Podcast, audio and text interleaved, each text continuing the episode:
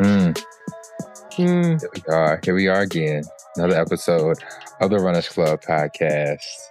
We are back in the building. It is Ian Gonzalez, and I'm here with my co-host. Courtney Phillips, you know what it Yeah. is. Remember to like, subscribe, share, comment, send us your listener letters via Runners Club.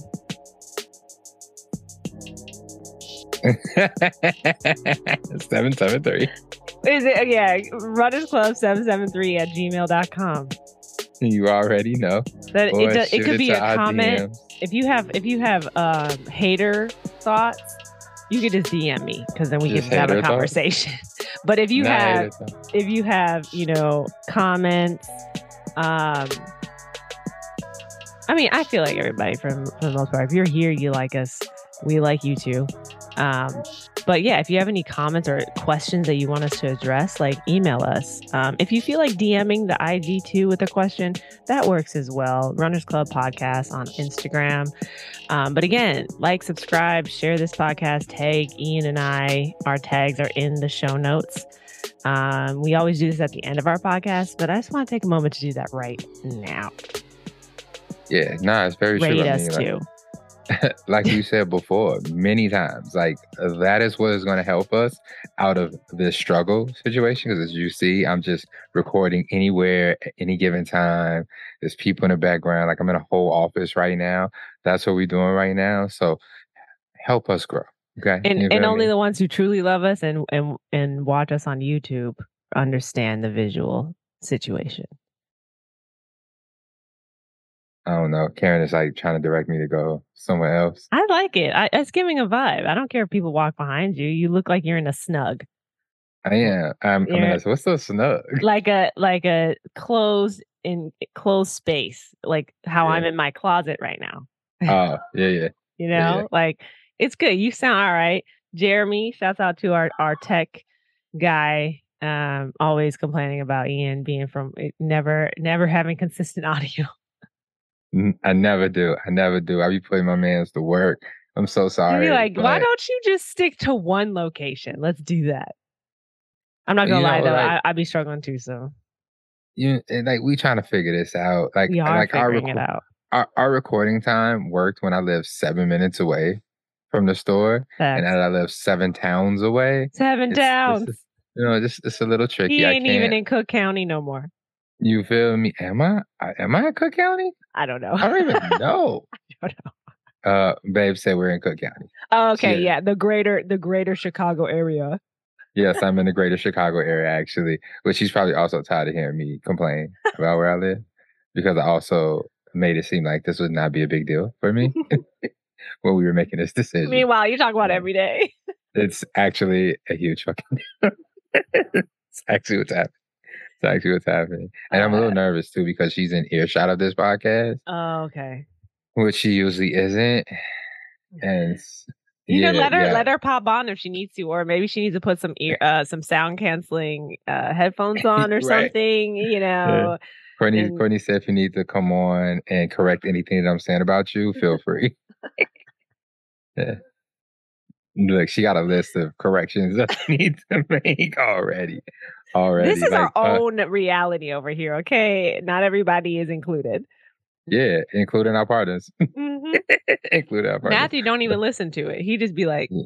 "Good job, babe." Yeah, Karen doesn't either. She said I would probably get mad, so I don't listen to it. Like especially when Cindy posted about uh the cleaning stuff. Oh no. She's like, she was said, like, "Wait, yeah, you- what?" Yeah, she was like, you probably did not mention da da da da da. I'm like, I mm, probably did not. But she should also know that I have her back as well. Like, come on now, I'm on Karen's side. Courtney has your back. She is in full support of you. Yeah. Yes, yes, yes. So welcome to our lives, um, in and outside of running. This is what we're doing here. I just feel like, you know, the conversation of being a runner and having running be your entire life is a thing. But I the more we have conversations with runners who are like, nah, like running is a it's a part of my life. It's not my entire life. I think that that is like a one. And so this is the purpose of this. It's like, yeah, there there are there are conversations that are just you know, on podcasts that are just like very topic specific, but it's like, nah, I need you to see me as a whole human being. So, and, and I feel like we've addressed this many times, but for the new listeners, this is what this is why when you see that someone is being featured on our podcast and you get 10 minutes of this and then an hour after the the interview more of this for another hour yes, 30 yes. to 45 60 minutes this is Yes. why because this is also just like yo this is also two friends coming together and talking about our lives and catching up but also being athletes leaders in the community and that comes with a lot. We don't just show up and run. We organize and support the community and do all of the extra things so that other runners can just like do that running thing and go home and mind their business and that's fine. We chose this life and and this is where this is our this is our release valve you know sometimes you got to release some of that air True, true. know? I don't even honestly, without this podcast, I don't even know if I would still be doing all of the things in the community that I'm doing mm. because it can be a lot. It it really it can be like don't get me wrong, like I appreciate it. I love doing I love every minute of it. But just know that even when you're doing the things that you love, it requires energy to do those things. And Right. sometimes but y'all have heard this story. This is an old song we've been singing for like umpteenth episodes at this point. But it is real, man. Like this coming here, having this space, y'all listening, y'all interacting with us on Instagram, talking about the parts that you're excited about, talk about the parts that made you feel some type of way, whether it's happy, glad, sad, mad, whatever.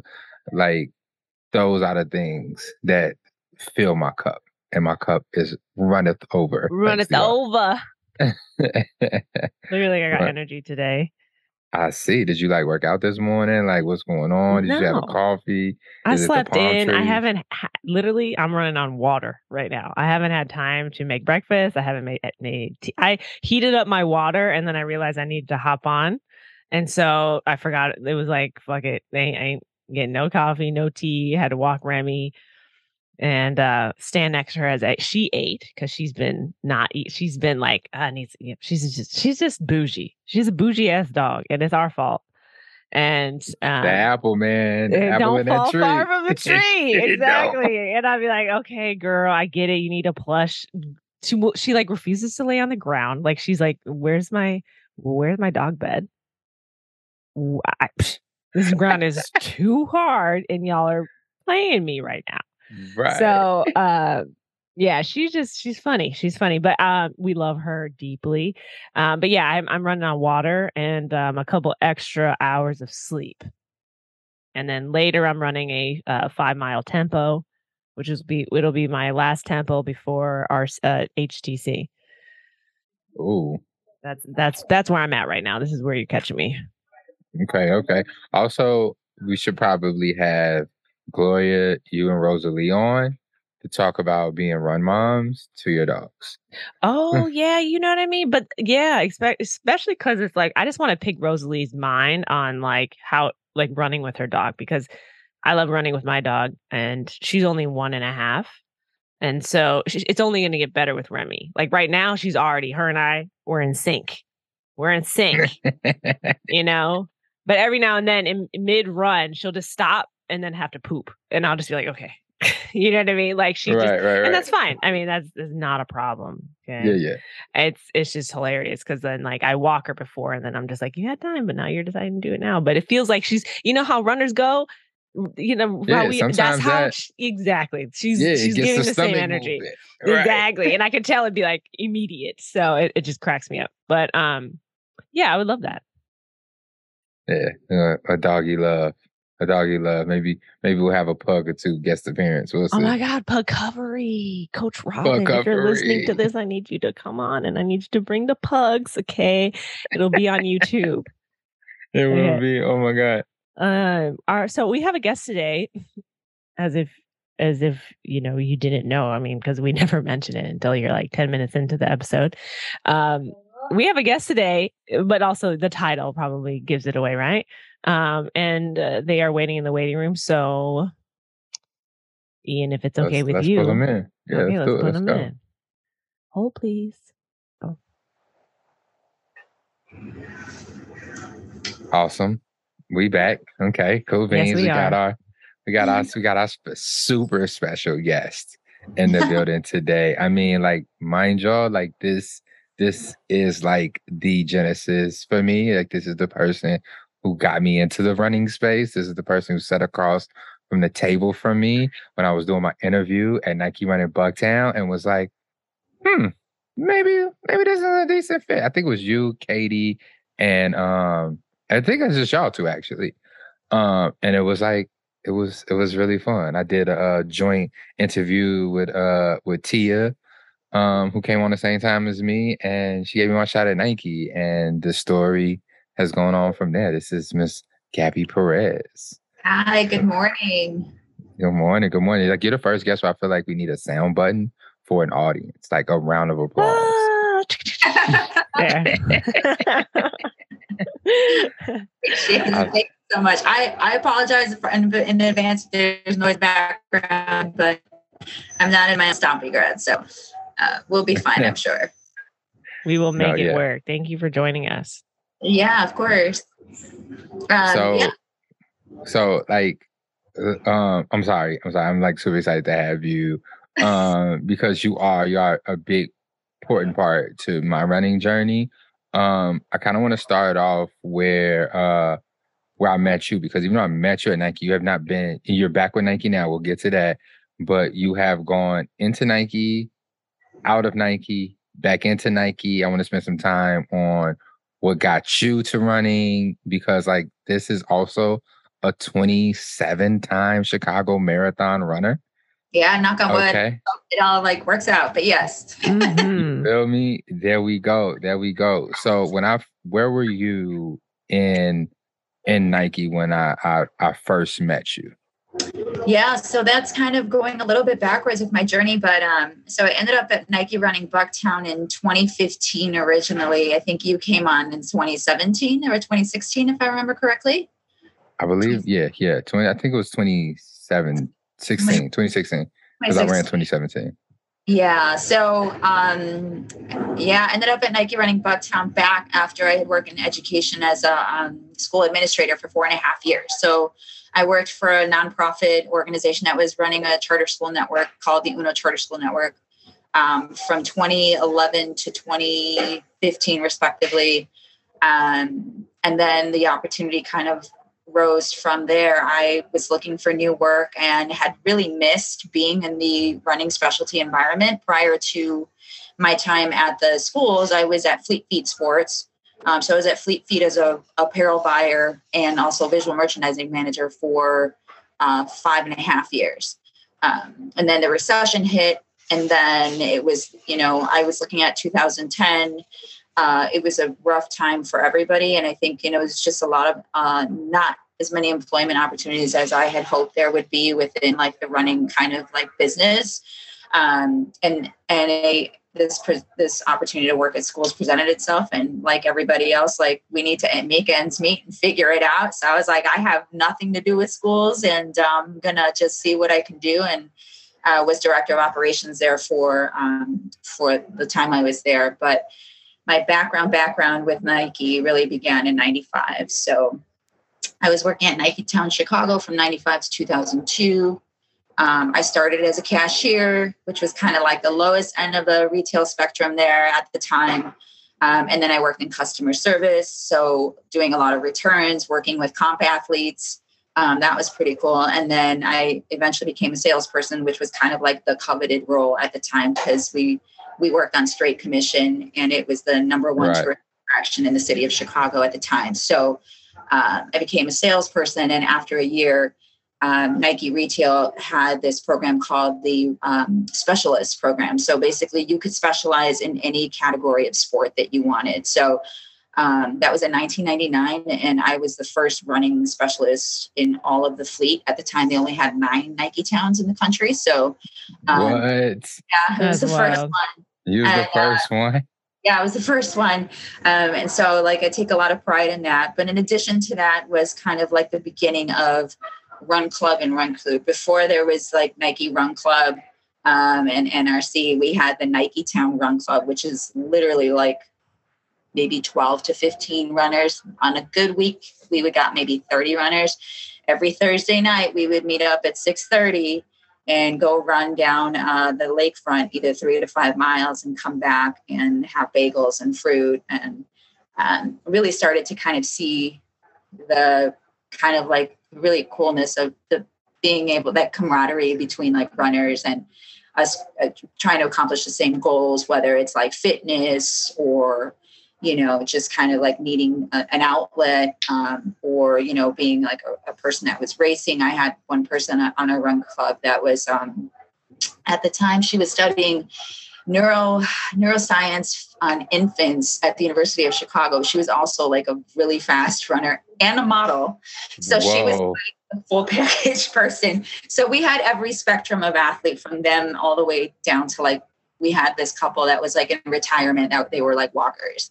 Uh, so it was kind of cool to see that and be a part of that, the start of that in uh, the mid late 90s. Um, but yeah, so that's kind of like my Nike journey. So with that being said, this is uh, these are my views and not those of my employer, just so that you guys are aware. But um, but Nike is always a kind of like a um, an underlying uh, theme that's within my like running career, which is I'm really fortunate and just really happy about. So I love uh, that for you. Yeah, so it's it's been great, and uh, being back as an Ekin after 26 years of like really looking at this role, really wanting to like be able to do something with it. Um, and now that it, it's sort of like this really interesting time because um, as we know, running we're going through like another running boom right now, I think. Mm-hmm. Yeah, definitely. Yeah. And um, to be a part of that and then to also be like the performance running Ekin for one of the major like cities that hosts a major marathon um, is is really just like it's just so humbling. Like I just feel like, oh my God, like I can't really believe that it's happened. Um, and it's taken so long, but I feel like it, I feel like it was like perfect timing and the perfect role to, to kind of like finally like happen. So it's, it's all sort of coming yeah. together. Do you so well I mean ahead, so because you're talking about your work so I'm curious like you are an Ekin full time you do nothing you like you do that and you run yourself like that's your full time yes. work Okay. That is my full time work. All day, every day, I breathe, run. I breathe, sleep, eat, running, which is yes. like I couldn't ask for anything more. So true that. that. true that. Because I love first of all, I love the name Pre because I know like Prefontaine is like completely in the ethos of what Nike is, who Nike is. Um, can you tell us uh what what are some of your roles as a performance running Ekin for Nike? Yeah, so my role is to really support um, RSG doors. So, like, not, you know, we're not supporting the bigger doors of like Dick's Sporting Goods. Um, we're really trying to reconnect again with the running community and do it at the ground, like grassroots ground level. And the best way to sort of do that is to connect with our smaller running specialty doors that are small business owners um, and also you know they're the ones doing the the the work of like on the product side but then there's the other side of it too that is um, the running crew sort of boom that we are we're in the middle of right now is to really be a part of those communities because they're really one in my opinion they're the ones shaping the the kind of landscape of running and where it's sort of going.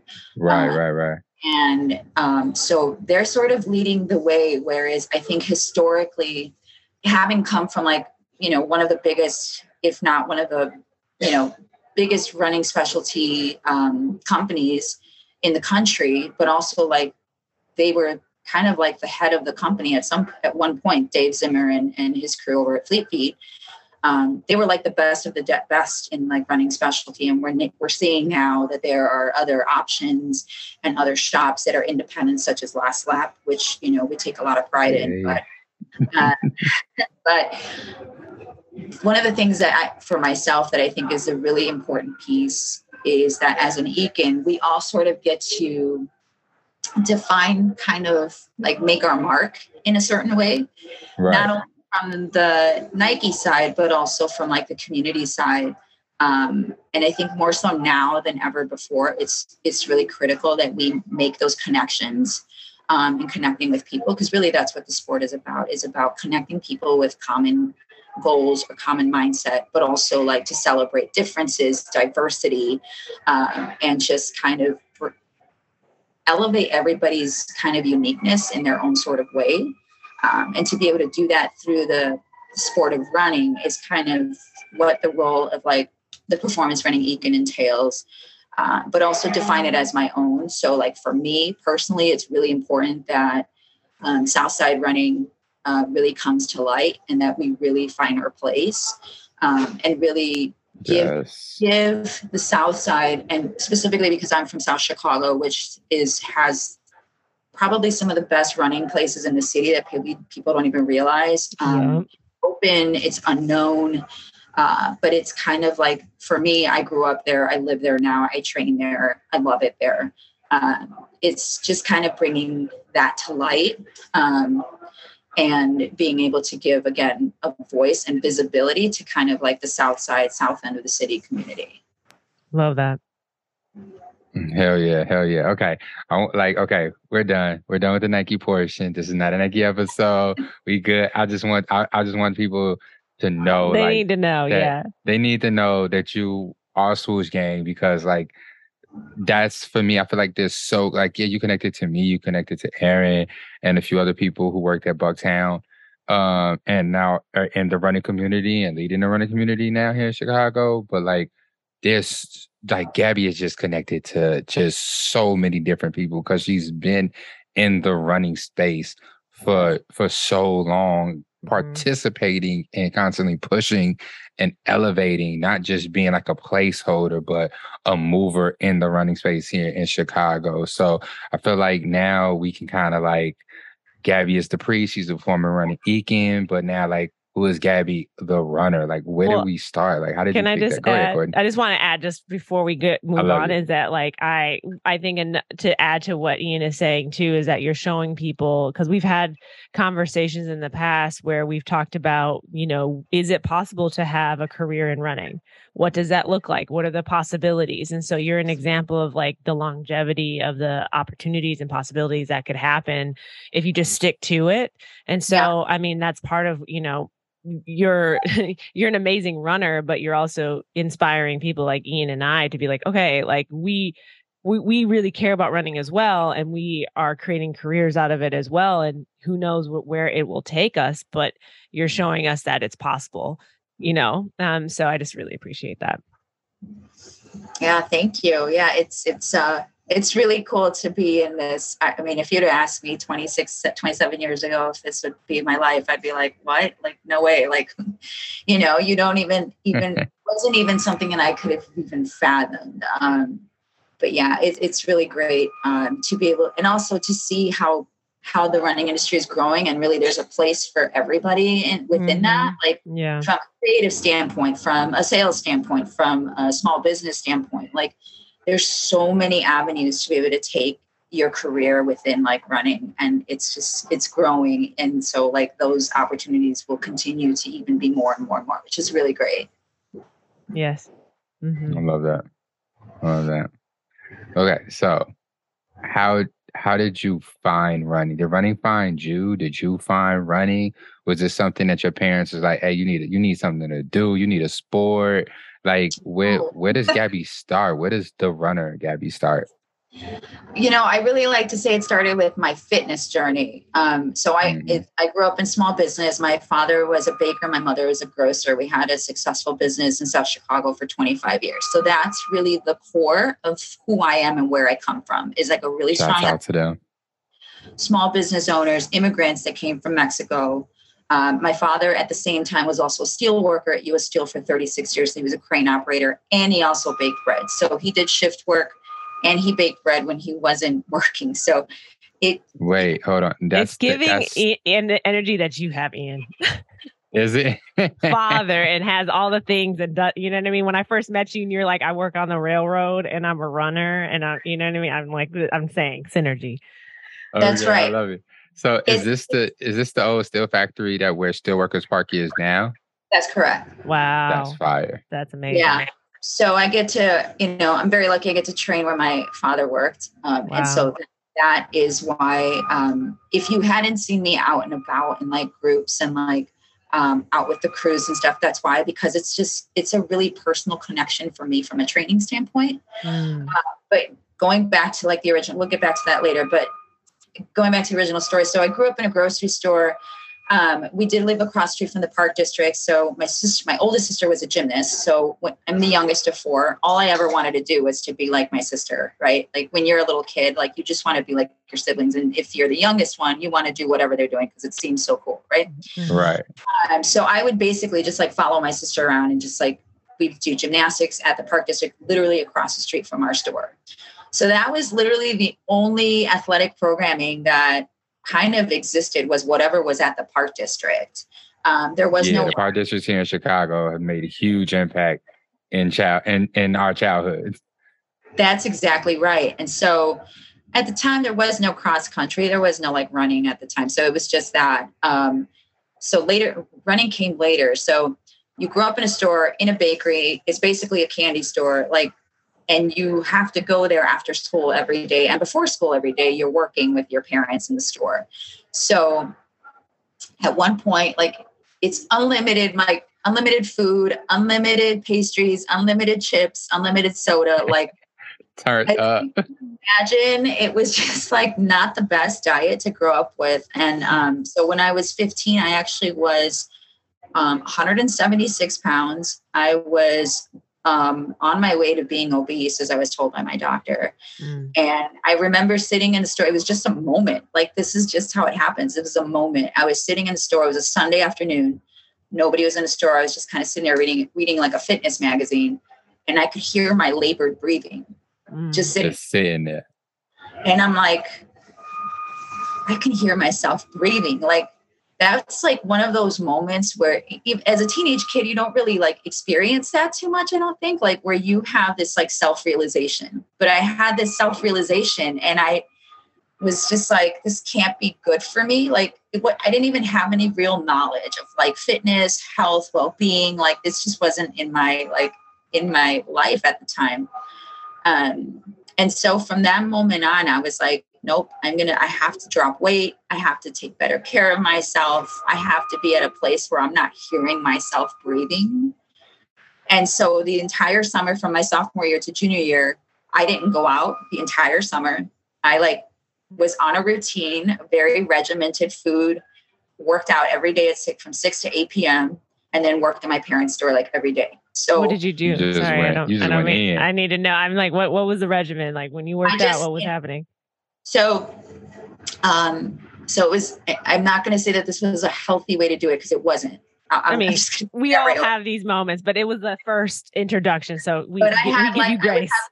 I would have like cereal, orange juice in the morning. That was it. Dry cereal and a cup of orange juice. Lunch, I would have like a sandwich and a cup of orange juice. And then my dinner was the same thing, another type of sandwich and orange juice. And that was it. That was like all I was eating. And then I was drinking like a lot of like fluids. And my- this and this is when you were a sophomore going into your junior year. Yeah. So What were you you like drinking? 16, 17 years old. Six, I was 15. Yeah. Jeez. So that was it. That was all I was eating. And I was on this very strict diet. And there was all this temptation around me. Like I didn't change my environment. I was in my parents' stores sitting with like candy bars behind me that I would just like eat all day long. And I was, I don't know what it was, but it was like I was so disciplined about it because I was so determined to like like drop this weight Yeah. and be at a healthier place. My workout was 60 minutes at the easiest level on my bike, on a Mhm. stationary bike for cardio. And then the last hour was just like weight, free weights, like really Mhm. five pound dumbbell like weights. That was pretty much it. Like it was just, that was exactly what I did every single day. Wow. Uh, And the, And- and the rest was that teenage metabolism, just like fire Going to work. running up. Right. back Good in the day, right? It's just like, and I lost, um, I lost 40 pounds over the summer. Jeez. Wow. so over three months span i mean it was i lost the first 20 pounds like in the first month which was really bizarre mm-hmm. um, and then i went back to school and then like you know your life is very different when you come from being a, like especially when you're a teenager right like it's such a interesting time um, so here i was this unhealthy person when i left school and as sophomore and then came in and i was like this thinner person but also along with that came some depression because mm. the realization of how people treat you based on how you look mm. was like really really evident. And mm. you know when you're a teenager and you're growing up and you're trying to figure out who you are and where your sort of space is and you know you're trying to also fit in with like your friends and that sort of thing luckily i didn't really have that. I was kind of an oddball out. I was what, what you guys would now call like emo but back in high school i was kind of like that. I was very much like an artist, artist, creative person, like didn't really do the popular thing or anything like that. And um, just kind of like stayed to myself and my own sort of like small group of friends. But yeah, it was uh it but was then when you went when you went back to school though, like you said, you had like this new found attention based off the the drastic change in the way you look and stuff. Like I'm I'm thinking because you know, I mean as children we also superficial that that that would have like kind of boosted you up, but you saying that like that kind of like brought you down? Yeah, because I think like you really get to see people, right? Like you you really see true colors of people and um like suddenly people that like would have never talked to me suddenly like wanted to talk to me and then the attention from the boys and that was a whole nother thing because I was just like it's wild. Yeah, it's it's a really interesting sort of and to be like a junior, like because that's right. like because it's sophomore, uh, freshman, yeah, one of it. So freshman, sophomore. I don't. I've been so long since I've been in school, but um, yeah, when you're a junior, it's like that's when people really start kind of like I guess like the sexualization of dating, all that, all yeah. that stuff is just it's very much more in your face. So I can only imagine like you come back as a new you, and everybody's like, "Who's who is Gabi? What is this Gabi from last year? Oh, okay, yeah. hey sis. It's like, uh uh-uh, uh you fake. yeah. face. That's exactly right. And um, so I think, you know, there's just a lot of like, and and I think, you know, you're hormonal too as you're growing yeah. up. So it's like you that hypersensitivity is there too, you know. So it was kind of like a really sort of it was a fun experience and at the same time it was sort of this like very realization of like people and how um, we treat each other based on like yeah. how we look. And um, and so the realization that was a little bit tough but i mean i got through it just because i have two older sisters. They also had their own sort of fitness journeys. My oldest sister struggled with anorexia at one point and then actually i did at one point as well. So mm. wow. weight and like uh, self body image has kind of always been present in my life as long as I can sort of remember. Um, but I think the great thing, this is kind of going into now where we're seeing um, every type of body type and every type of like uniqueness in people celebrated. I'm like, mm-hmm. this is awesome. It's such a great sort of feeling to be like, it's very liberating. Um, yeah. As opposed to like, who, you know, that girl when I was like 15, 16 years old, you know?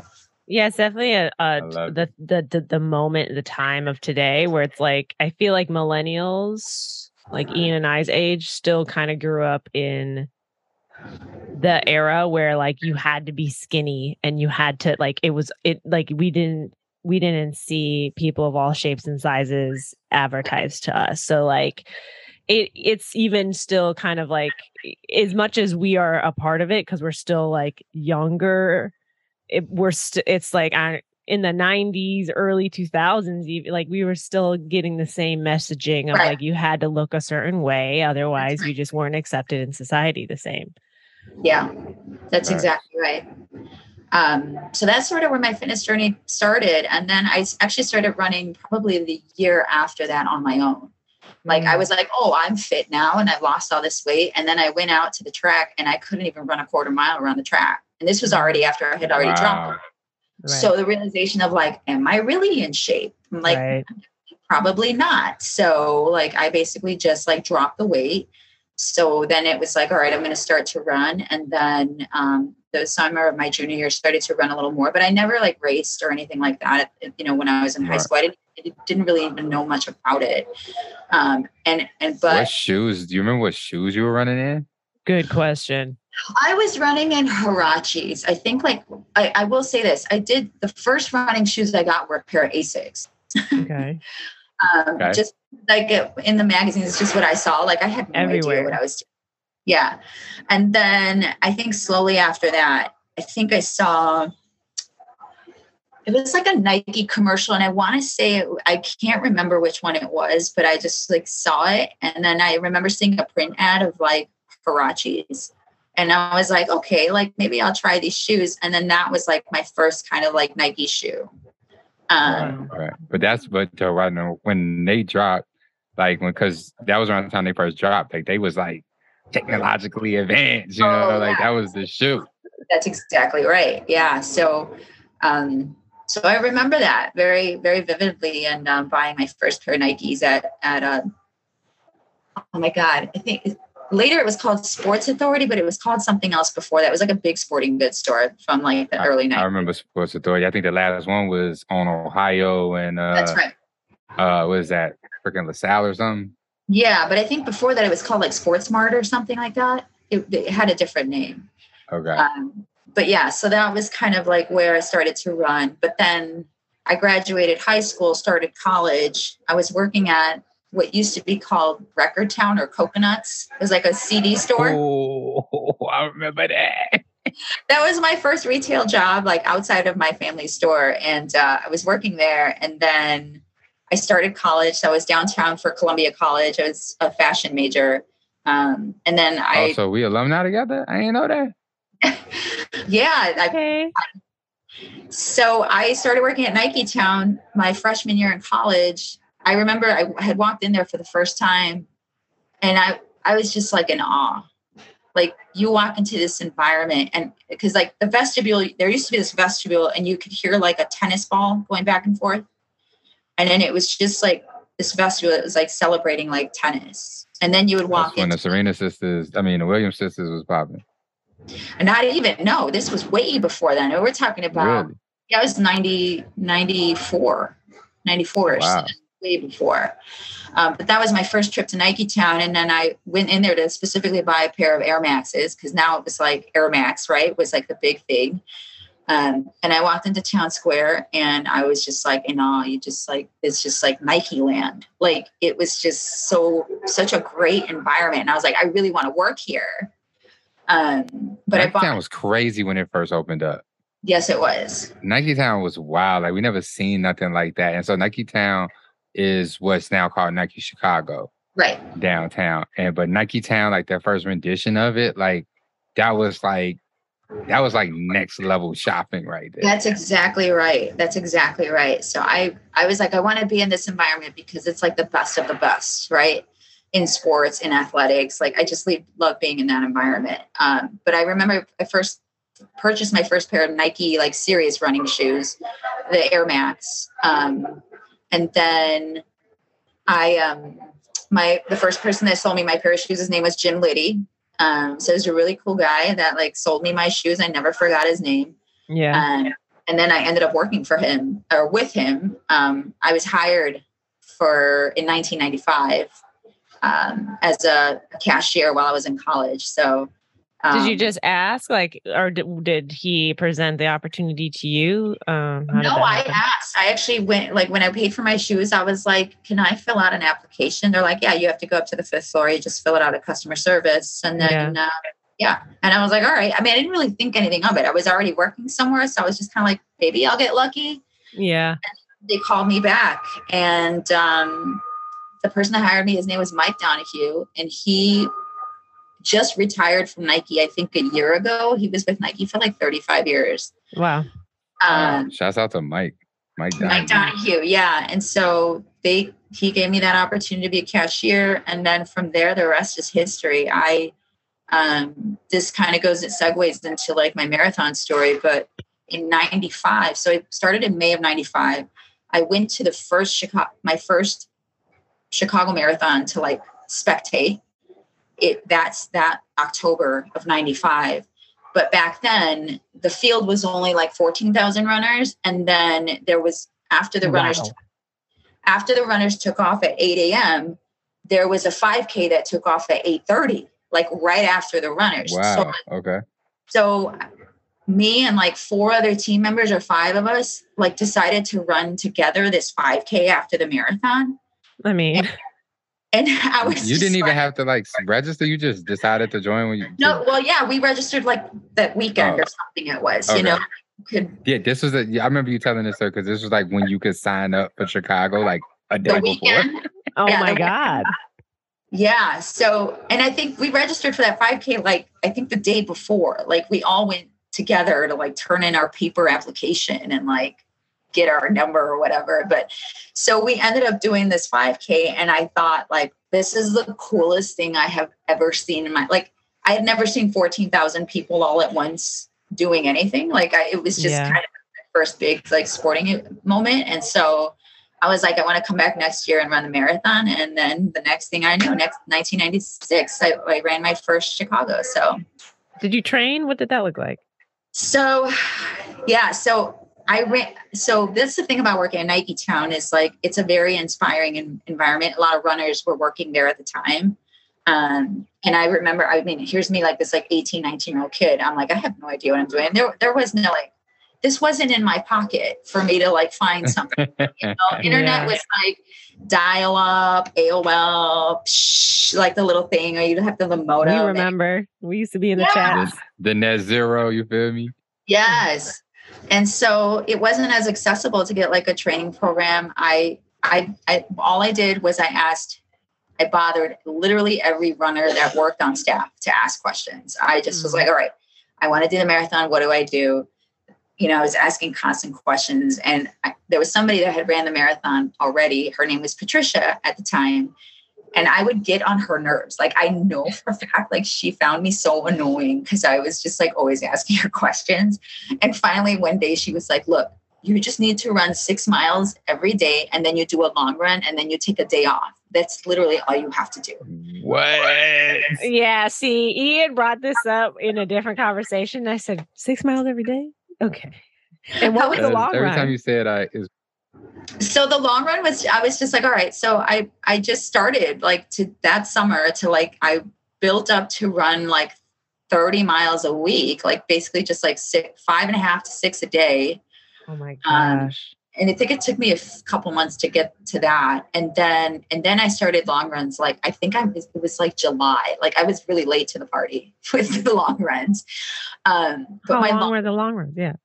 So i think i started with like 10 miles, 11, and then like, tw- you know, every week I would just do like one mile more. And I think yeah. the longest run I did was 16 and a half. I mean, that's not too far what? off. That's not too far. I mean, it's like, that's only nah, about. that's a whole nother race, fam. No, well, that's like what well, she's already doing, like almost six miles every day. So it's like in the if the longest run that you're doing was it was sixteen. I mean, some people only do eighteen yeah. 20. So like that's not too too far off. Yeah. And I just want to know how your body was feeling because running six horrible. miles every day. Well, no, I felt great because I actually had dropped a bunch of weight. Okay. Uh, but and and was I mean a lot of stretching. Like that was the good thing that came out of like growing up as with a gymnast is like stretching, stretching, stretching. Yeah. Um, so we did a lot of stretching, but um, my longest run. So when I ran my first 16 and a half, I came back and I I remember so vividly like my skin hurt because I had never been in motion for so long like and I like laid on the I drank an entire carton of orange juice and I like passed out on my living room floor. Like I Oh my god. I don't even remember how like it happened or why. I just like literally just like passed out. I was just wow. sleeping. Um Isn't it yeah. snoring hard as hell in the living room? I also want to shout out orange juice next right. That's exactly it. I'm like, I want to shout out the fact that like I think there was just an era where like orange juice was like the thing to drink, and it was like the most healthy thing. Yep. Yep, that's exactly right. I and love so it. I love it. It was my drink, the orange juice. Yes. But um, but yeah, and then yeah, so then fast forward to Marathon Sunday, it was October 22nd. And back then the marathon was like later in the month. I think they changed that in like 90, 98 or October 27th. Wow. Yeah. Was it cold? Oh, 22nd. Okay. So was Um, it it was- cold? It was cold. It was like 50 degrees or something. It was like 40, 50 degrees. Can we normalize that? Yeah, right. I feel like, can most runners we- are like, can we put that back we- in place? Because it's too Right. hot. Like At least global the warming has the beginning of October hot. Yes. That is exact. I say that every year. I'm like, why can't we make this later in the month again? Like this used to be so much like more comfortable, but you know, it is what it is. Come Um, on, Carey. Come on, Holly. Like y'all, like y'all know- hearing it from the source here. Yeah. Like, let's go. We know, we know their president and CEO. So it's like Ca- Carey Pinkowski. Oh, I yeah, hope you're Carey listening. Yeah. Um, those were the days, but it was so much fun. And, um, you know, I did my first Chicago and it, I struggled so, I mean, my first, my first Chicago was 510 and it was just like the longest run. Cause back then you used to come over the, the 31st Street Bridge on Lakeshore Drive, but then you would have to go south on the lakefront path again. Like, you know, you, you're what? like, Wait, what? Say that again. so the the race would come down 31st Street from west, and then you would Okay. run all the way to the lakefront for the overpass on 31st. and Got it. south. You would go south some more, and you're like, I can already see the skyline. Like I have to go south And then come Right. back. and it come back. It, it just felt like it was so long that last piece, and my calf was just like killing me. I was like, oh my god. And the thing about when you run, I think when you're really young, running as a teenager, like a 18, 19 year old kid, like the the idea or the thought that I might not finish never occurred to me until race morning. Mm. You're like, I got it. It's fine. right. then That I got there- youthful determination. Yeah. terrified. I was Nothing will happen. I was totally terrified because I'm like, I'm by myself. Like, where, you know, if I don't finish, will my family find me? Like, you know, like all of, like, I went into this like panic before. Because Like, you're running all across Chicago. yeah. So I was just like, I had no idea what I was really in for, honestly. Like, I, you can't wrap your mind around it when you don't have like internet and you're not constantly like, you know, researching and looking at stuff. So it was very Yeah. So did you did you like run with like some coins in your pocket just in case you need to use a payphone? I do. I actually always carry a five or a 10 with me in case, just in case. Just in case. I love it. I love it. Amazing. So let me ask you a question. Do you remember when they made the switch to the route where it came down 35th Street and then up Indiana? Do you know? Do you remember when? I want to say it was like 99, like early 2000 ish. Yeah. That was, no, no, no. I take that back. You mean, oh, going into like this over Bronzeville area, right? Is what you're Yeah. asking? Yeah, Yeah. yeah, yeah, yeah. I want to say that was probably like 2008, 2009. I wanna That's recent ish. Yeah. How many? How many? If you can remember, or just guesstimate, how many versions of the route have you run at this point? Also, just before you answer, in my mind, what I need to see, I feel like we need a visual of like someone taking all the maps of the Chicago Marathon and flipping them out until like present day so that you can actually see how it has moved across the city. That needs to happen. I, I think that's an excellent idea. We should, I'm actually going to pitch that to my group and see what they Please say. do. Um, but there was, I mean, I remember there, I don't know, there had to have been at least six versions, seven in 27 years. Wow. want say, yeah, because there, there was one point when you used to run down Lakeshore Drive for like a minute uh, for the the last part. You would come That up sounds dope. Yeah, you would come up alongside, like on the west side of the street where Soldier Field is, and you would come up that that overpass and then go straight down like Columbus to finish. I mean, that was like the best. Oh, oh, that's kind of cool. And then you go straight down to the park. Yeah, That's cool. So they would skip Mount Roosevelt. yeah, So right. Like straight away, and then the other cool part is like you actually used to run through the tunnel at McCormick Place on the east side of the street. So Yeah. you would Yeah, and it was so cool. I remember that course. And then you would just scooch over on 18th and then come up that ramp and then just go straight down. And it was so great. I actually was my favorite course Um, because it was like a straightaway. Like once you saw, like you got to the top of that, over, you know, the, the teeny hill, you were just like, Right. Just like floored, and you're just like, oh my god, I'm so done. But like with Roosevelt, like you come up this giant hill, and then it's like that. Still, that turn seems so long. Oh my Yeah. god! Like, cause it is a straightaway. It's a straightaway from like, um, let me see, let me see, twenty second. I want to say like twenty sixth or something like that. Like, it's just all the way down and stuff like that to Roosevelt. You just Yeah. moving straight down there. But then it's like you get to this point where there's like these big ass fans or like just some kind of road, like you cannot go straight anymore. And then you turn that corner and it's just the wall of all walls. That is Yeah. Mount. Hood. Like that is Yeah, it's that is- terrible. psychologically a lot. It's a lot. It's a lot. Yeah, it is. It really is. It's it's tough. They want to give you something to talk about afterwards. Yeah. It's like oh, it's because Chicago is so flat. They're like, well, we're gonna end it with a hill, okay? Yeah, that's exactly right. Yeah.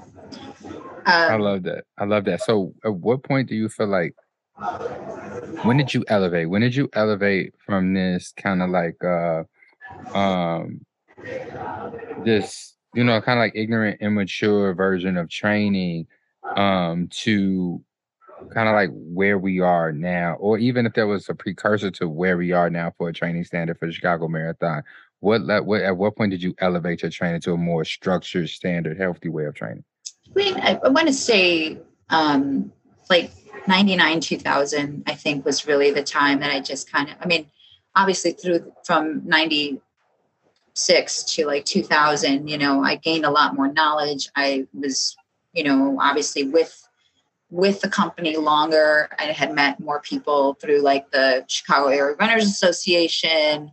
Um, and then starting the run club, I was running with people that were like, you know, super experienced and uh, had run a number of different marathons. So that these, you know, then now I started to gain sort of like more of like, okay, how do I do this in a more structured way, in a way that um, gives me a better build, but also helps me to kind of better my pace, run a little bit faster. So I want to say it was like really like 99, 2000. I ran my fastest Chicago 99 in 2000 or in 412. And after that, I could, I could never run under 412. I tried so hard. Um, And it- was that your best? So are you saying that also was like your best training season? yeah, Okay. because and at the time I was actually training with my brother, so I got him into running Chicago after he ran his first 5K after Wow. nine, you know my race, and then Okay. from 97 till he ran seven Chicago's with me. Um, so he was my training partner for us. So, but also it's like right, it's like that mentality of like having a partner that you're like both help helping each other kind of elevate and like level up your running. Mhm. Um, so that Yeah. kind of was a really big piece of like why, you know, I, I was like a little bit more competitive and I wanted to get better. I wanted to get faster. I wanted to get stronger and healthier. Mhm. Uh, but through the years, I think it's, you know, it's like everything else in your life. Like you have these like ups and these downs and these setbacks. And then like, you know, you have that moment. I, I don't know if it's like instinct, but it's like that moment that you just know it's time to like, you know, it's like an instinct where it's just like it snaps in your head and you're like, go, you know, you just like go. Just right life and running in general. And I was having a conversation with somebody yesterday at um, the Venados run, and um, and we were talking a little bit about career, and and they were pretty new to running, and I said. I, they were like, you know, I, I want to do something else for my like career. Like this running has really see, helped me seeing other things. And I'm like, well, this is the part of running that's the experience. Is it helps? It spills into every other area of your life of like seeing what's possible. So like facts when you start to run more and you're seeing your progress, you really look at take a step back and you like look at your life and you're like, if I'm doing this in this area of my life, where else can I do this too? Like maybe I can maybe I can have a different career. Maybe I can um, you know work towards a different goal in a different area of my life. And so, you know, my uh it, it brought me like just a lot of like happiness to hear this person say that because I've Mhm. been watching them sort of progress along Mhm. and I'm like, you can do anything you want. And I mean, the worst thing that could happen is that you can fail, but like, Mhm. so what? You know, like you you have Then to you learn. Yeah. Yeah, I love that. So okay, you ran. Did it was it twenty seven marathons? Is that what it 26 was? Chicago's 20, I guess 29 total, but So where else have you But ran? who's counting? You better not say Who's that. but counting? I'm almost at 30, whatever. I don't know. Yeah. But wait, wait, wait, wait, wait. I'm, I'm sorry, Courtney. You've run 20 to what 29, 30 marathons. You've run ultras as well. yeah, You're I want to know the as well. whole gamut. I want to know when, Let's where. run us down. Run it down. I Let's need- go. I need the cities. Yeah. So I've mostly run in Chicago or the Midwest, to be really honest with you. But Chicago, I've done 26. Um, I did one extra marathon in 99 called, um, or 98, called the Lake County Marathon. It was up in Zion, Illinois. Oh, Um, they don't have that race anymore, but we used to have a local um, Olympic at the time in the 90s, uh, a local Olympic trial um, marathon qualifier. Her name was Jenny Spangler. So they would call the, the merit, she was from Zion, Illinois. So they called it the Jenny Spangler Marathon. So it was 99 98 99 but that race was really cool because it was a 10k a half marathon and a full and you would Mhm. just like peel off when it was like your mile marker it was right, right. That's cool. That's dope. It was fun but it's a really hilly it's i mean for chicago area it's it's a hilly course um it's really challenging it's hard um but i did that one and then um i did a well i've done an ironman so that i guess is Wow. on too but the full Ironman. Yeah 140.6 yeah Yeah, yeah, yeah, yeah, yeah, yeah, yeah, yeah. She she didn't say a triathlon line because that's what you think it. She said because there's many different versions of a triathlon. She did the Ironman. The Iron. I know that's like ultimate goals for me. Can I just ask you? I mean, you know, how what how old were you when you did your Iron Man? That's all I really care about because I have I have I want to do one, and I just want I just want to also like say because you're inspiring me, but I just hope you're also you're also inspiring so many other women. So, and I just want to get to that point as well. So, where were you at? So um, I had made a goal for myself um, in my 30s that I wanted to run, run a, do a full 140.6 Yeah. Triathlon. I will say it was an Ironman brand. There was there's another company called Rev Three that does The same. as well, Okay. but it was still 140.6. Um, but I did so I was like I have to run one before I turn 40. And then I was staring down 39. oh my God. and I was um, so I had goaled myself to run September um, before my and I turned 40 in October. My birthday's in October. Okay. So I was like, all right, I have I have like literally like this year to do it. I have it has to happen. And I um yeah, and I did it when I turned 39. So or th- Wow. when I before I turned 40. So like weeks before. Wow. Okay. That's amazing. I, cause I mean, there's like, I think the myth with athleticism that we talk about a lot, we kind of touch on without directly talking about is that like you can get, you can do a lot within running through your ages. And Mhm. it's like, and it's actually really amazing to see how women eh, continue to excel um, the older that they get. I think that there's something really amazing about just yeah, women's ability to actually like get better. Like a lot of people are like some women Yeah. they get even better in their 30s. So Yeah. um I love that. Yeah. Yeah. So I've done um, 50 milers as well. We mentioned that. Um, Yeah.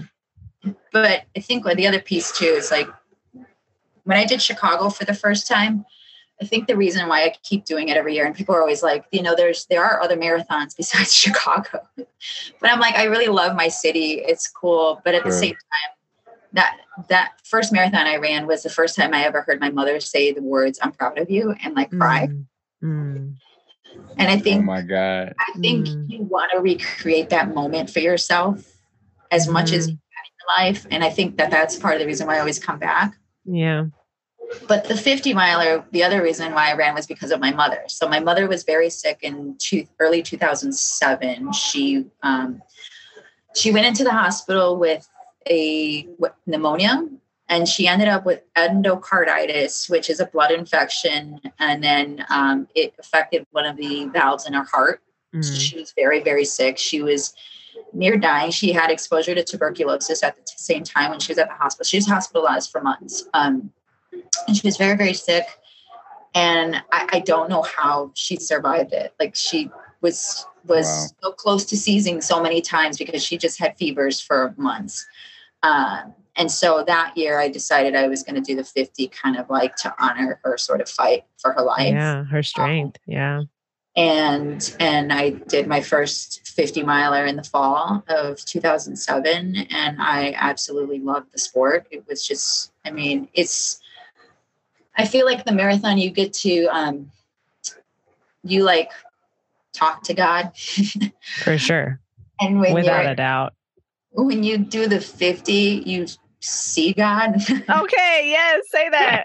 I love it. Okay, okay. I, I, used in a in a in a previous uh, interview we had with uh, Jorge of Grocery Run Club, he said that he, you know because he's training for the marathon, he's like, okay, when I, am you know I'm only going to be running 20 miles. I was like, yeah, once you come go past 20, that's when you see God. So I'm glad this is this is the newest updated version of that. I, I like it. yeah. So that's why I'm like I I really hope if I can get back to as healthy because I'm recovering from an injury. But if mm-hmm. I can get back to the healthy point, I really would love to run a hundred miler because yes. it just, I just, I want to touch them. Yeah. Okay. Yes. Talk to God, see it. God, touch God. I love this. Is this is my That's new that's my new mantra, uh, like or at least something to live by because that is exactly it. Is that you you kind of break through something and you it does running is a spiritual experience 100%. because it's so much more than your body because we always talk about how it's like 80% that your mentality and it's like in, in showing up and it's yeah there's and that's what brings us back and makes us emotional about the running and actually connects us as runners so tightly because mm-hmm. our community is just different yep mm-hmm. yeah definitely, definitely. and i think the other part too is like you know the 50 is just a, another world but it's it's interesting because you come to that realization um that the it's beyond science at that point like there's not enough fuel at you get to a point to make up for the deficit of what your body needs to keep going forward so you have to understand that something else comes into play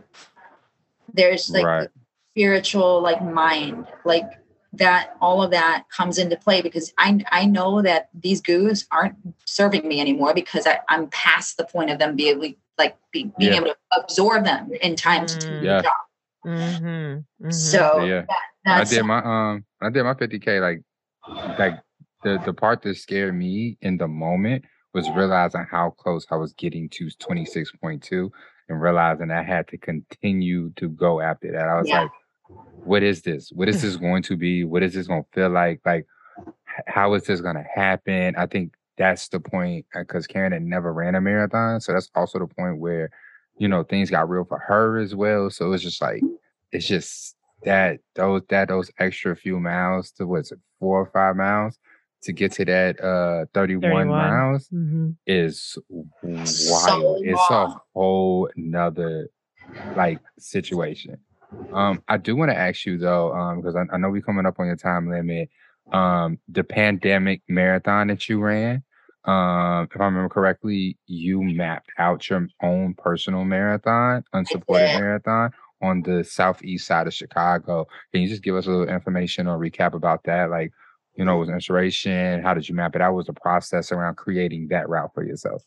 Yeah, so I, I wanted to create it in my my home. I'm like, this is a, you know, while it was a bummer because that was supposed to be my 25th Chicago and actually was supposed to have like a big party and like my family was planning all this stuff and then it never happened but I want I was like, here's this opportunity for me to actually do a marathon in my own neighborhood, in my own community. Like, yeah. you know, even though I'm on my own, like it's it's okay.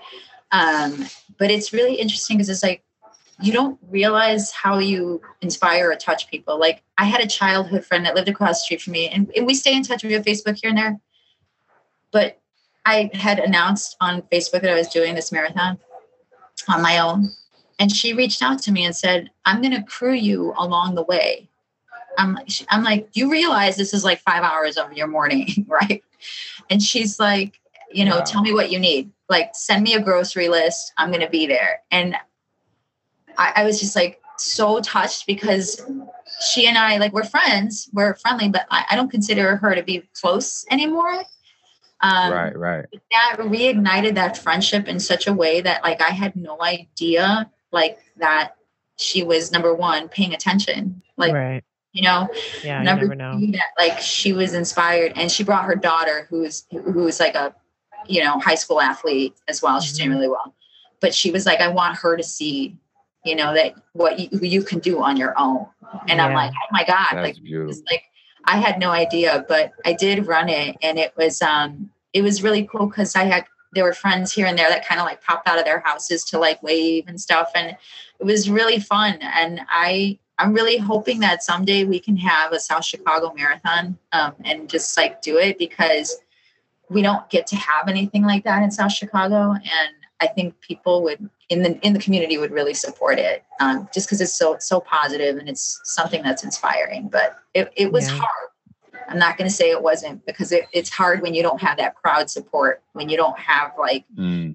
streets of people lined up and mm. all the excitement and like the other runners running with you, kind of struggling doing the same thing. You're just like in in your own sort of like space, and that's a yeah. long time to be like on your own. It that's, is. That's real. Did you uh? Was it a loop or was it like? Yeah, it was one big loop. Like it was one, one big loop. So how many Southside neighborhoods did you touch? Um, I stayed in South Chicago East Side, so that was it. It was how just, many loops then? Just one, one full one. Oh, okay. Yeah. So oh, I mean, wait. the whole. Hold on, it's it's not adding up for me. He's like, you had to up. come around at least yeah. once or twice. Right. How did you do 26.2 miles on the southeast side of Chicago? That's like a five mile situation. I'm not uh, understanding. Uh, up and no. down streets? You you yeah when you do the streets i mean when you do it because i did have to run on um in steelworkers park and on the steel mill land a little bit so i mm-hmm. kind of went as far out east as i could. Um and then the furthest north i went was 75th mm. and then i came all the way back and then because the south southeast end of the east side is 118th street. Okay. Yeah okay so yeah you you went through okay so this is what i need then this is what i need from you when you send us your three pictures for us to to put this on Instagram. I also need a a map, a map of this yeah, route. okay, I, am happy to share it. Please do, because you went through some neighborhoods, and I'm going to I'm gonna put that joint. I'm gonna print it out, put it in a Manila folder, and sign "Dear Carey." yeah, please sign it. Right. Um, honestly, yeah. and I'll add it to the Instagram post. For sure. For sure. I love that. I love that. Well, you know, we would love to continue talking to you. I, I think you I think when we said this, I, I, said you might have had a meeting after that. So I, I don't want to keep you longer than we're supposed to have you. I have to be at the um, dentist at one. yeah, you got oh, things to oh. do. Yeah. Right, right, right. But I mean no, yeah. that you are like truly a, inspiration. Thank you. I, I, remember the first Ian talks about was, you all the time. I mean, oh True and true. Like I, I couldn't be here without you. I mean, the thing that really like you made the marathon approachable for me. Not only did you hire at Nike, but you made it approachable. You made it approachable when the first year I was working there. Uh, the the store had a panel, and you were on it. I don't remember if you was moderating. You was on it, and I think there was two other was like, professional. It. Yeah, there was two professional other professional athletes there. I think it was a, a panel full of women and you were just talking about you know all of the the tips and tricks that you would do like slicing the the um the the the little sweat joints that you would put on your yeah. wrists and stuff and throwing salt tablets in there I still all do that. still do that i love that i love that but the way you talked about it like it's just like and I, I don't think i've ever met this as a compliment before but like you just was just uh, so regular. Like he was a regular ass person just up there talking about like, yeah, like just do this shit. Like this is how you do it. Like these are the things you can do. Like figure it out. And I was like, oh shit, like I can do this too. Yeah. Um, final question for you is what advice do you have for runners um looking to run several several marathons like yourself and also like when do you feel your your strongest? Um, you know, my I think my biggest advice is just um, to find joy in the miles. I mean, I think you know there is a lot of pressure we put on ourselves to be better, faster, stronger. Like, and it's competitive. Like that's the great thing about the sport is like we all want to level up and do our own thing, but at the same time, it's it can be a lot Um, I know that when I was trying to break four hours, I got to a point I was really dreading to run because I'm like, I can't hit this milestone. I felt like I can't, like I can't succeed at this. I'm failing. You know, it feels really like exhausting. Um, but sometimes it's important to take a step back and just, you know what, just enjoy the mile, disconnect. Don't turn your headphones on every time. Don't turn your watch on every time. Yeah. Go out and like enjoy the, the gift that it is. Like it Mhm. just some you know you just need those moments where you're just like I can do this and there are people that cannot. You know, like Mhm. and just kind of come to that moment where you just kind of like i'm just here to like hear myself breathe i'm here to see the grass i'm here to experience the sunrise i want to see the water and it's not about your time your pace your gear none of that like they, i think that's the biggest piece is just to like really take it in and it, just enjoy the miles and like find the love of it you know wherever you can however you can um as Mhm. far as like when i feel my strongest it's a really tough question. Like I, um, I, I've, I, it's interesting because like, I think when I'm triathloning and I'm doing training for marathon at the same time, I feel my strongest because I know um, the variety is giving me uh, strength in every area, Yeah. but also mentally too. Like I don't, I actually don't really like the bike, if I'm being totally honest uh, just because so many things can go wrong. But um, you know, when when I know that I can get over that like hiccup of just like I don't really want to do this, but I can, that like makes me mentally stronger. You know, to, to get over that. And so I think the triathlon cha- training uh, along with marathon training is kind of like when I feel the strongest. Love that. Thank you so much for joining us. Thank you, you guys. I appreciate you having me. It was awesome to talk to you guys. I can't wait to like get to know you a little bit more, Courtney. Like I'm sure I'll see you around and we'll be connected in some way. For sure. Love it. Love it. Well, have a beautiful day, y'all. too, Another round of applause if you at the crib, standing ovate for Gabi Perez. Okay, these Chicago's runners runner right here. Okay, You Yeah. thanks, guys. Um, we'll see you around, and um, yeah, yeah, hopefully in the next couple weeks. I don't know. I, after Hood to Coast, I'm, I'll be back. Okay. Sounds Love it. good. Bye. All right, guys. Bye. boom, boom. All right, lovely. The No- oh my inspiration is at an all-time high.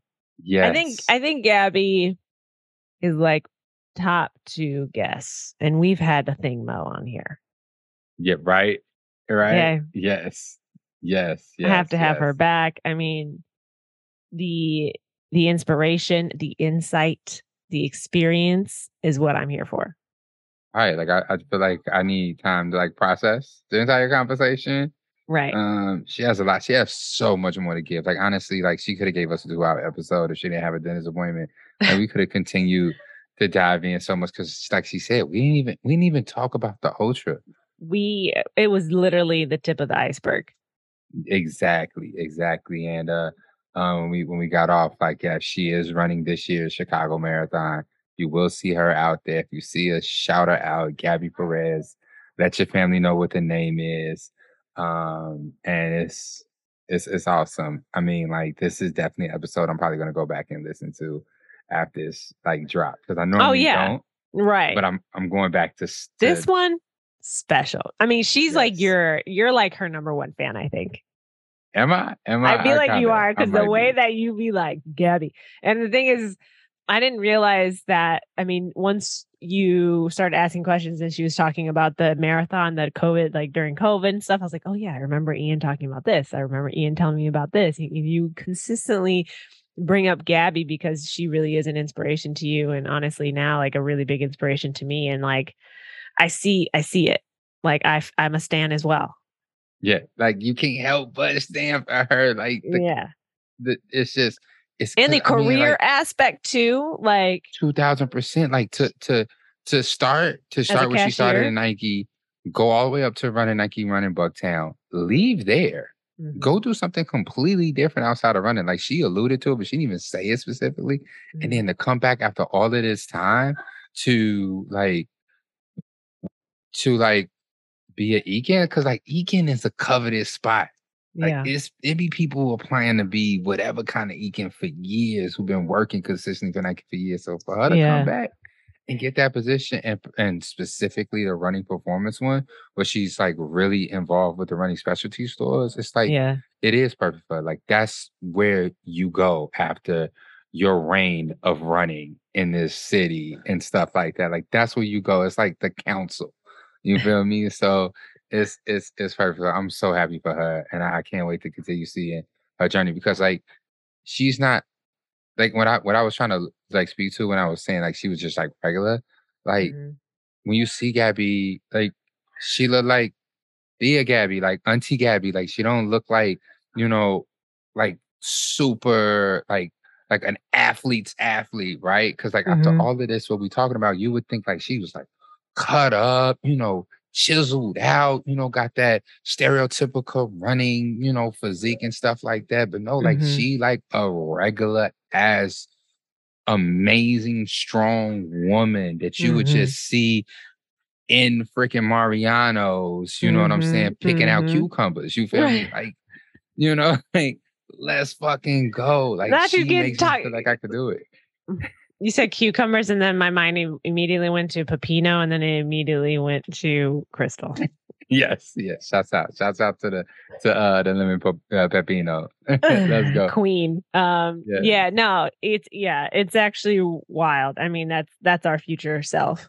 That's I mean, that's what it is. We see our, our future selves in her, and I think that's amazing. And like, this is our time, you know, for for us, and it's only gonna. It's just really amazing to see or to think, ponder where we'll where we all in this community because we're all kind of growing together in age will be like Yeah. in like 20 years right 30 years I wonder how many of us would still like I know people like live their lives, they moving away, doing all these things, but like Yeah. the people who stay here, I wonder how many of us would still know each other in like 10 years, 15, 20 years, like even in this space or in this Yeah. sport. Like Mhm. who's going all the way through? in chicago specifically Yeah, like okay like like i feel like is- like jorge you, you and jorge love chicago like no one i've ever known i mean lucy too but jorge's the runner so i'm gonna just talk about him but like you know what i mean like y'all you know i feel like that's that's my i'm betting on that That's what you bet on. Just Yeah. me and Jorge just closing out the scene on Chicago running in like 40 years. Yeah. The last ones. The last one, we just zip up our recovery boost for the last time, Jorge. Mm-hmm. nah, and I'm just thinking like because if you give me more time, I definitely could come up with some other names. But I I- like for sure you and Jorge are Chicago all the way. You already know. I that's- love that's- Chicago. I just have to say I I love Chicago. I love the Midwest in general. I know Chicago pretends like it's not a part of the Midwest. I mean, it's it'll be a coastal city. It's a little different. Excuse me, what? what what was that? You said what kind of coastal city? We're a coastal. We're a coastal city. You know A coastal? City. We, got, we, you- we have a we have a waterfront. So all real. of, but also the other, all there's, you know, Lake Michigan's big, and then above that, there's also Lake Superior. Like, like, I was born on a coastal on a co- city. Like La- no, Lake you was born with like a lot of ponds. What? no, Lake those Superior. are who- lakes. Who, And be then- like, yo, let's go spend Lake the weekend Superior, at Lake Superior, I'm pretty sure is bigger than Lake Michigan. I'm pretty But sure. like, I don't, I don't know. The and then there's also, are they lit? yeah, there, Do y'all had an air and water show at Lake Superior? Did they like come there? um, there's an air and water show. And the thing, this is what I'm talking about. Chicagoans really believe like they're the only ones that have like the culture in the Midwest when ultimately it's just basically Midwest culture on steroids. So everything that Chicago has, like other than like the big, like, you know, all of the skyscrapers, right? Mm-hmm. Because that's what, mm-hmm. because the first one was, was in Chicago. Everything else can be found anywhere else in the Midwest, literally. And also, like, Cleveland is a coastal city. They used to be more pop. it? Yes. They got beaches in Cleveland? My nigga, have you heard of Lake Erie? Have you heard of the Great Lakes? Yeah, but like, do they Lake got beaches? Michigan though? is part of the Great Lakes, and there are what four or five of them motherfuckers. So it's like Lake Superior, yeah. Lake Michigan, I ain't never Lake heard nobody Erie, like, yo, let's go Lake chill at the Huron, lakefront in Cleveland. and like, let's go to Cleveland and like grab a hotel. but no, but the thing is, is yeah, Cleveland. But the Cleveland had its heyday. It used to be a like a industrial city, and it was actually like booming. Right, it's where the Rockefellers are from. Okay, they still have their mm. mansion over there in Bratenahl, cross literally across the bridge from where my grandparents live. Don't disrespect, because I do not disrespect me, my family, and the Midwest all at once. See, this Not is why and my fam. this is this is the problem I have with Chicagoans because they really think that they are the only ones. They are the only ones who live in the area. I guess I need to be educated Nah, like, bruh. Y'all think you was the only ones that have a lakefront scenery. And it's like, no. I've never I've never seen a body of water in any postcard from Cleveland, Minnesota, nowhere. I'm just saying. So Minnesota up north. I mean, I'm talking Great Lakes. If you want to talk about Minneapolis, yeah. I grew up Minnesota is a land of 10,000 lakes plus. So water, when I talk about water, like when I came to Chicago, I was a little underwhelmed, honestly, because y'all only have Lake Michigan, basically. And then, but and that's like the thing. That's the biggest thing. Y'all, y'all be like, yeah, Lake Michigan is basically like it's like the motherfucking ocean to y'all. And y'all be like, wow. And I'll be like, yo, so this is the y'all can only go up and down the lake. You can't go around that motherfucker. So Nah, it's uh, like a mini ocean. I guess, yeah, with a lot no. So for me, I like so in Minneapolis, I would go, I would be able to go through different neighborhoods and also go around the lakes within those neighborhoods. And that's I something that like for those me are aspirational amazing. lakes. The disrespect right now, Ian, when I'm just trying to share and expand y'all your knowledge of the fact that the Okay, Midwest because and also the weather is it's like it's the same. It's literally like Chicago. Yes, Chicago's a beautiful city and I love it. I've given Chicago respect. All seven, like I love Chicago. It's not that I'm not saying I don't. I'm just saying like let's expand our our understanding of like where Chicago sits and like the fact that you can literally everything is also everywhere else. Like the air and water show thing, I, there's also like the, it's a Great Lake. There are It's other there are other Great Lakes. And I named them and You're I don't I'm remember if there's four or five, but I know I'm missing right. one. But Yeah. ultimately it's just you're like wrong. You just missing Huron. I said Lake Huron, Huron. Lake you? Superior, Lake Erie, Lake Michigan, Ontario. Lake Huron, Lake Ontario. Yeah, that's five. That's Yeah. the fifth. So um No, you're right. Facts. Big facts. Big I'm facts. just right, saying, man. like to Chicago's other- great, but That's out to those the other cities that are adjacent to the other lakes. y'all be like Wisconsin, who? but like Chicago is a where? coastal city though. y'all motherfuckers be like Iowa, it's right next door. You Indiana, y'all's it's literally right there. Ohio, Indiana, come on, yeah, but like you like, but listen to what you naming though. Like, but if it wasn't, so if Chicago didn't have skyscrapers, it would be just like all these other places. But we And that's we the part them. that y'all be salty about. It's like, yo, you know, it's the Midwest. It ain't just and, the and that, skyscrapers. It's it's like it's, it's the the, epic. it's this, it's it's the that. I get center. it. It's everything. it's It's, the- everything in the Midwest. But let me tell you, if you're on the coast, Chicago is just a flyover state, just like all the other Midwest states. No, and I disagree with that. And and I'm telling you with that. this because I hear motherfuckers talk about it, and I don't agree. But even when you say Chicago, sometimes people be like, "Oh, mm, I get the Midwest." Ew, like that's how people. And I I love the Midwest. The Midwest is my heart. I grew up in the Midwest, and I'm like, don't mean, respect, don't disrespect Chicago like that. It's it's I ultimately, it. It's a pecking order. I get it. to it's get from one order. place to the other. It's to to to some people who don't really fuck with the mid that whole Central America area. Chicago's another flyover state. Yeah, It, it goes I, I, along with Arkansas and Indiana. I, I, I, yeah, ew, that's disgusting. But I get how like people on the uh, on, on the East Coast and the West Coast might feel that way. Like I get it, I get it. They got the Pacific, they got the Atlantic, they got a whole little thing. But like, No, all- Chicago has to love the money come itself through. because if it didn't, it just wouldn't be as great as it is. Like it needs people like you and like Jorge and like Lucy and, and all the other people who are like Chicago to the end. Because if it wasn't for y'all, like it just wouldn't Chicago wouldn't be the same. Because otherwise, then it it like you know what I mean. Because then the other people talking about Chicago and the Midwest, then like y'all give the Midwest some respect.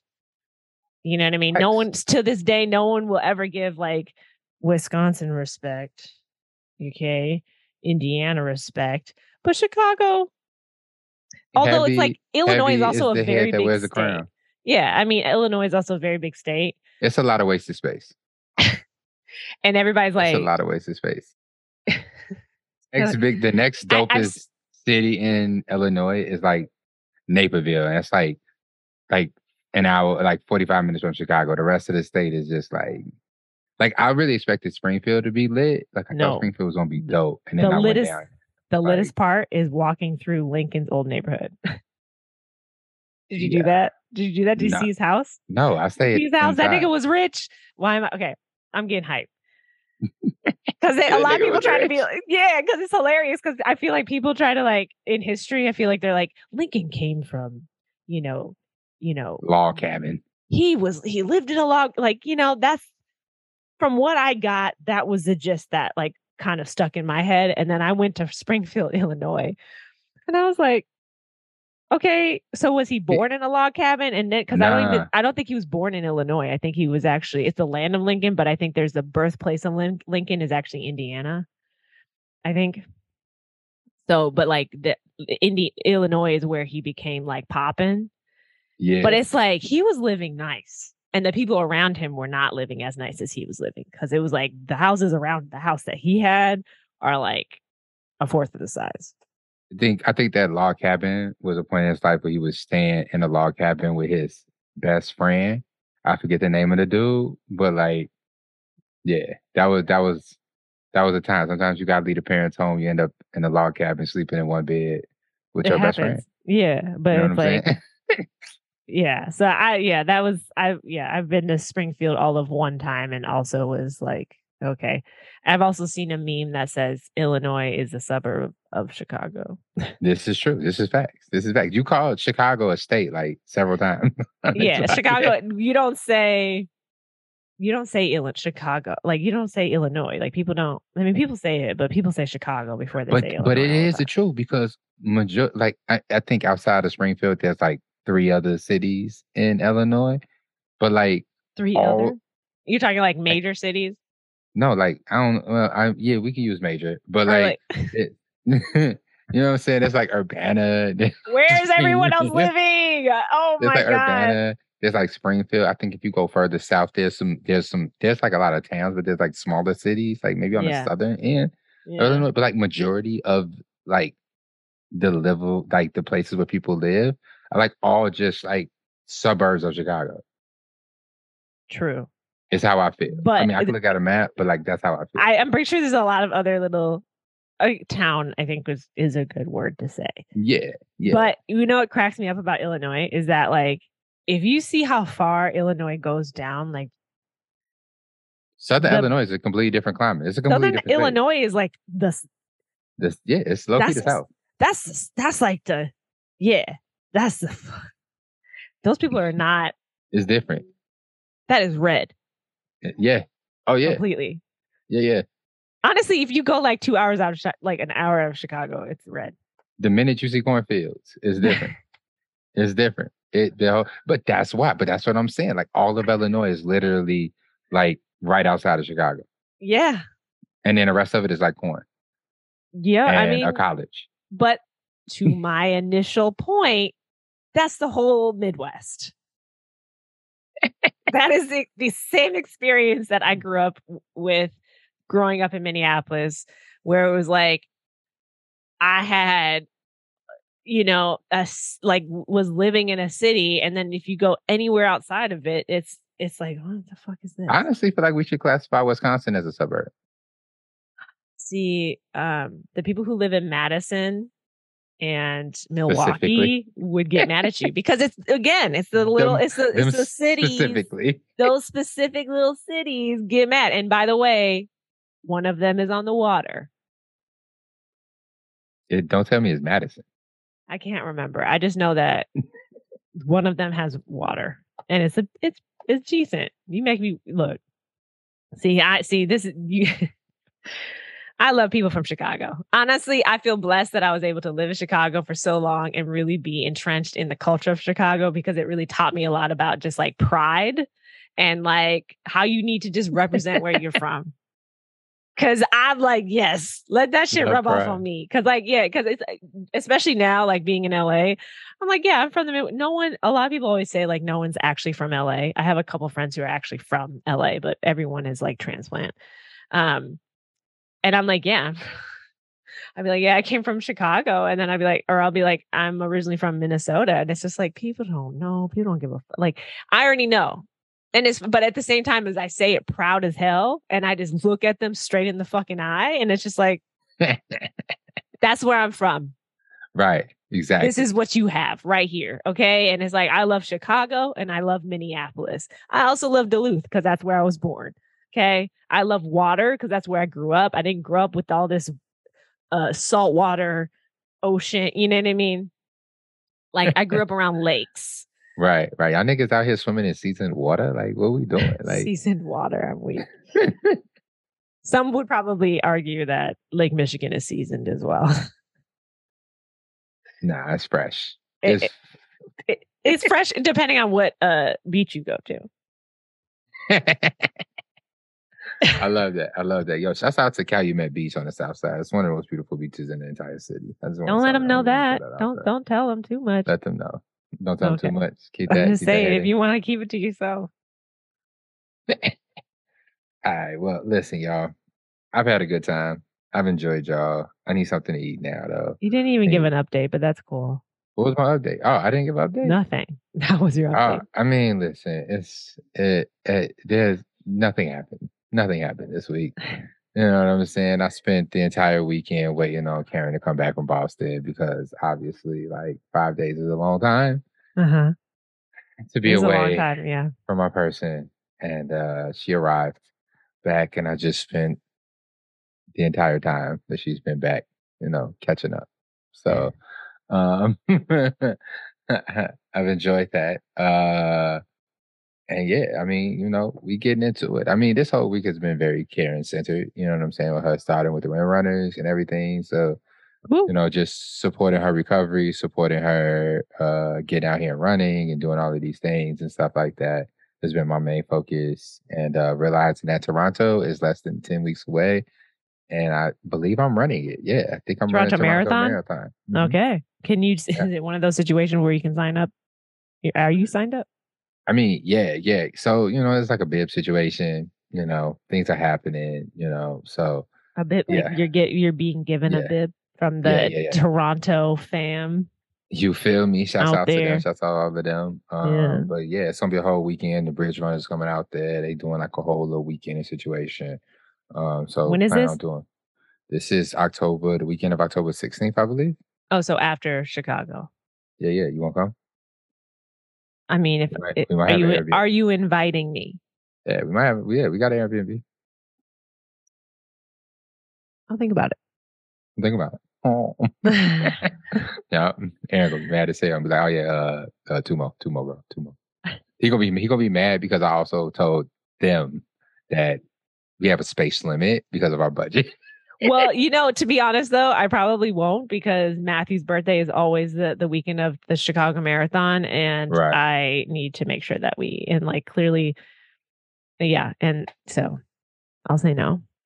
And if I do come, I'll just figure it out. I feel like Matthew likes Toronto. He does love. lo- He like loves Toronto, so maybe I can convince him to come, and then we could just Yeah. make it like a thing. We y'all should. Aaron loves Toronto too. I'm really excited to see Aaron in his natural habitat because I feel like shit, He's Toronto, obsessed New with York- Toronto. Yeah. Yeah, mm, Toronto, New York, like is That's his is his place. I'm really excited to see the things that he shows us while we down there. Because we're gonna be down there from the 13th through like that Thursday through Monday. Mm, We're gonna be down there for a while. So I mean, like I Mhm. said, we'll be there. You know, if you need a need a spot, you know, what I'm saying, let us know. The hotels Okay. are lit though. The hotels I know. nice. Yeah. Last time we were there, we stayed at the Shangri La. It was pretty nice. What was that? Is that Mhm. is that kind of like the same vibes as uh uh what's the spot y'all went to in Chicago? What's the name of that spot? Oh, what's the name of the spot? What are you talking about?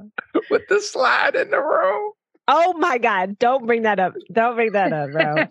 Don't bring that up. Okay. Don't bring it up. We didn't have a slide in the room. You can keep to yourself. The Shangri La is cute though. Also, uh, Toronto has really good Indian food. Or no, maybe that's. London. That's definitely London. but I think Okay. no, maybe it's Thai food. Anyways, I think it's Caribbean. and that too. Yeah. Also in Okay. London, I feel like London has a lot of those. Aaron Aaron did say like Toronto is The is food's busting fire. with the food. So I'm Yeah. going down there ready to run and eat. And So I got like I got like low key ten weeks to get my passport and my miles up. So expedite it because even if you get regular, it could take it will definitely take longer. yeah, expedited is like eight to eleven weeks. So I'm gonna expedite and probably still have to go down to the office like 48 hours before I fly out. Potentially. Yeah. So I'm probably about to do that after we get off here is actually fill out the application for it. Uh-huh. And then uh, I think tickets are pretty cheap. They like two thirty five right now, two fifty. So buy me and my base some tickets and Okay. fire. Okay. All right. All right. All right. Okay. Well, that's another Well, know. episode. Yeah, this is uh, this is my update. It's been mad chill. It's been it's been a mad chill week. I'm running a HTC next week, but you know, Oh, I know. I don't want to talk about it too much. I want like a full recap. We got to figure out who's gonna be our guest. You feel me? Oh, I think don't expect a podcast next week. Like we won't be here. well, yeah. I mean, this will come out in like Will this come out while you after. I can. I mean, we can put it out if we if we want to. Yeah, we got it. We got uh, yeah. Either they can miss us for a week, or we could just put out an episode. You know Yeah, what I'm saying? Whatever. We'll see. We'll see how it goes. But yeah, I, I might to queue it up and then just have it out, ready to go. Let's go. You should go live from the podcast. From you should like take a minute to go live from the podcast Instagram. Oh, you got HTC. I'll I can think about it. Mhm, Think about mhm, it. mhm. Oh, I was finna. I was uh, before we go. I was. I was finna fuck up yesterday. I was finna do something out of thirst. I was just a little too eager Uh-huh. because like I posted on my story that oh I I need like how can I become the announcer for HTC Yep. and then I remember. uh uh somebody said in my DMs like hey yo you know they announced a sick Mhm. so sick I was like oh they might be looking for somebody last minute I'm like I didn't call their office the HTC office I found like a couple personal Instagrams for like the Yeah. marketing director, the program director. Like I, I didn't be, I didn't requested them to let me be their friends because they pages are private. oh all of shit. this, right? And so then the person who told me that they was sick sends me the post. I was like, where you hit that from? And so they send me the post. The announcer has cancer. Oh my god. Right. So I'm like, okay. And thank God you asked that question and you waited. Okay. Cause you was definitely about to go in here mad and sensitive. Um, but then also like they probably already knew. So they probably scheduled a replacement well well in advance. This isn't like he caught COVID or he just got sick. Like my man's has cancer. I hope he, you know, pulls through, everything goes well. He's able to return next year. Right. But in saying that, I will now be approaching this in a more professional way and letting them know I, I am available. I will be sending you regular updated resumes as I get more and more events. yeah. Well, and it's like, like, do they need a co-host? Also, it's like if I meet them, I'm gonna say this out loud because I think it's hilarious. Matt was like, he's like, "Do you talk to the HTC people?" And I was like, "No, I've just been talking to Nike, you know, because Nike sponsors it." And he's like, "You need to ask them if we can uh rebrand their or like help them rebrand or elevate their brand because he's like because if you go on their instagram it's like ooh, it's like uh, i'm not gonna say it's trash but it's not the best. Facts. it's not the best. And i'm like you're right babe. You're right. Way to think of it that way you know? I'm like i got you. So i'm gonna be going in there with two objectives when i meet who is ever from htc like one let's elevate your brand. Two I think me and my co-host Ian, I think we should be the ones to host it next year. Exactly. Exactly. We can elevate this. We can put this in like a It could be whole, great. you know, uh social media platforms. Like we can really turn this into a spectacle. I like the Yeah. word spectacle. I think people who plan events love the word spectacle. It'll be magnificent. Yes. Listen, there we go. Shout out to Matthew for seeing the opportunities. Let's Every time he's just like, we need to elevate the like, what is they doing? Okay. Hey, hey, listen, I, I found the person you would probably need to speak to. I just Yeah. requested them on Instagram. We'll Yes, send the I- I profile over. I can send the profile over. Say less. okay, great. Say less. Gumbo I'm- I'm Media to the rescue. Yeah, look, I think the the I think it's a woman, and I think she recently just got engaged. So that's oh, out there. Oh, congratulations to Yes, I her. found them. Okay. All right. Okay. Well, so that there we go. There we have it. Another episode of the Runners Club podcast. Like I started this episode, like, subscribe, share, rate us. Okay. Five stars. Five stars. Five stars. And um tell us your thoughts. Tell us what what favorite parts of the podcast kind of piqued your your interest and stuff like that. So we love to hear it. We love to see that you're listening to it. We love to to we love the laughs. We love the commentary. Two thousand percent, y'all. Y'all have a good one. Peace.